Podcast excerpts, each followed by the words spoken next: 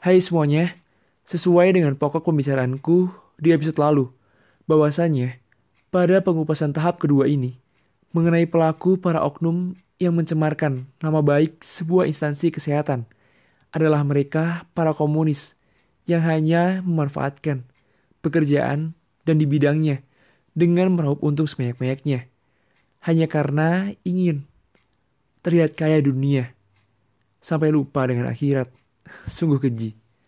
Ya, itu semua berimbas pada kesengsaraan warganya sendiri. Terkadang, yang meninggal dikarenakan tidak adanya selembar mata uang untuk membeli nasi, malah dinyatakan meninggal oleh faktor penularan virus COVID-19 ini. Secara agama, harusnya mereka disolatkan karena tidak terjangkit virus COVID. Namun, mengapa malah dipendam dengan peti Lantas, apa agama sudah tidak penting bagi kita sekarang ini? COVID memang ada, karena itu virus, dan virus akan selalu beriringan hidup. Namun, tak begitu harus dijadikan halangan untuk seluruh aktivitas. Sebagai umat muslim, kita seharusnya meyakini sesuai pada sebuah ayat. Inna solati wa nusuki wa mahyaya wa mamati lillahi rabbil alamin. Bahwa sholatku, ibadahku, hidup dan mati hanya untuk Allah, Tuhan seluruh alam. Mungkin itu saja yang bisa aku sampaikan pada episode kali ini.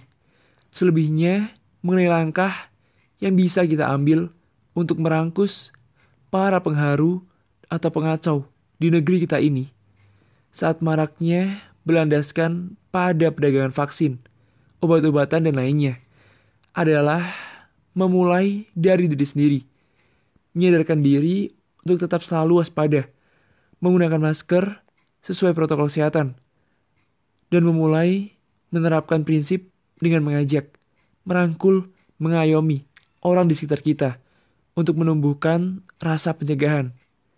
Bukan hanya pengenalan, tentang obat-obatan saja. Karena pada prinsipnya, mencegah lebih baik daripada mengobati. Aku rasa dengan meningkatnya kesadaran akan ini, maka kasus peningkatan COVID akan sedikit demi sedikit berkurang. Dan terutama, para oknum itu tidak bisa lagi mengandalkan obat dan vaksin untuk ladang usaha bisnis yang jahanam ini. Sekian dariku, terima kasih banyak karena telah menanti untuk menunggu lanjutan pembahasanku pada episode lalu. Dan sekarang ku ucapkan sampai jumpa.